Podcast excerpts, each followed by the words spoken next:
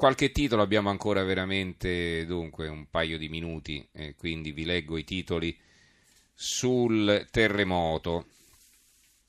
Allora, intanto il centro di Pescara, la rabbia dell'Abruzzo a Roma, i sindaci manifestano alla Camera più aiuti per sisma e maltempo. C'è una foto, eh, l'Abruzzo non può morire, aiutateci, emergenza Abruzzo, insomma ci sono dei sindaci, vedo anche l'ex presidente della provincia, la Pezzopane, in prima fila, eh, insomma, eh, vabbè, molti sindaci, non so se qualcuno gli ha dato retto o se sono solo venuti a fare una passeggiata nella capitale. Comunque, il Corriere dell'Umbria si torna a casa, i terremotati salutano il lago, in molti hanno lasciato le strutture alberghiere del Trasimeno, dove però ne restano ancora 150. Voi direte, vabbè, se tornano a casa vuol dire che si è sistemato qualcosa.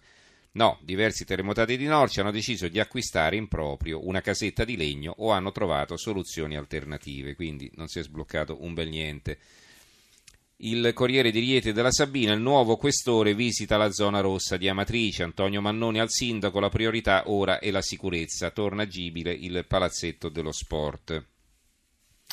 Concludiamo con il tempo. Eh, hanno una foto dell'hotel della zona dove sorgeva l'hotel Rigopiano. Ritorno a Rigopiano.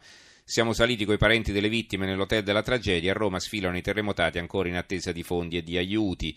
Sofferenza senza fine, questo pezzo di Remo Croci, ve ne leggo una parte. 43 giorni dopo, sono passati tanti, troppi giorni prima che i familiari delle 29 vittime del resort di Rigopiano potessero vedere coi propri occhi il luogo della disgrazia.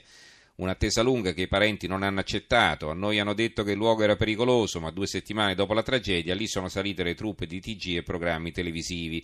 Non è stato bello vederli mentre noi eravamo costretti a stare lontano. È stato il coro unanime della protesta composta contro chi ha deciso lo stop alle famiglie.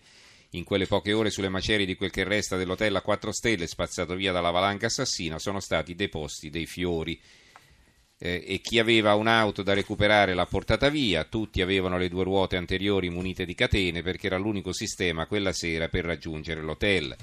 Dall'inchiesta vorremmo conoscere chi ha sbagliato, chi ha commesso un errore.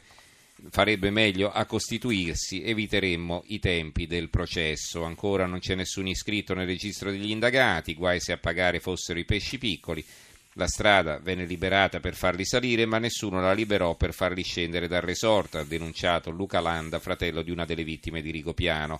Una rabbia che ha coinvolto altri abruzzesi. Ieri a Roma erano in 2000 a manifestare pacificamente contro il decreto terremoto varato dal governo che non ha inserito i fondi per il risarcimento dei danni provocati dall'emergenza neve.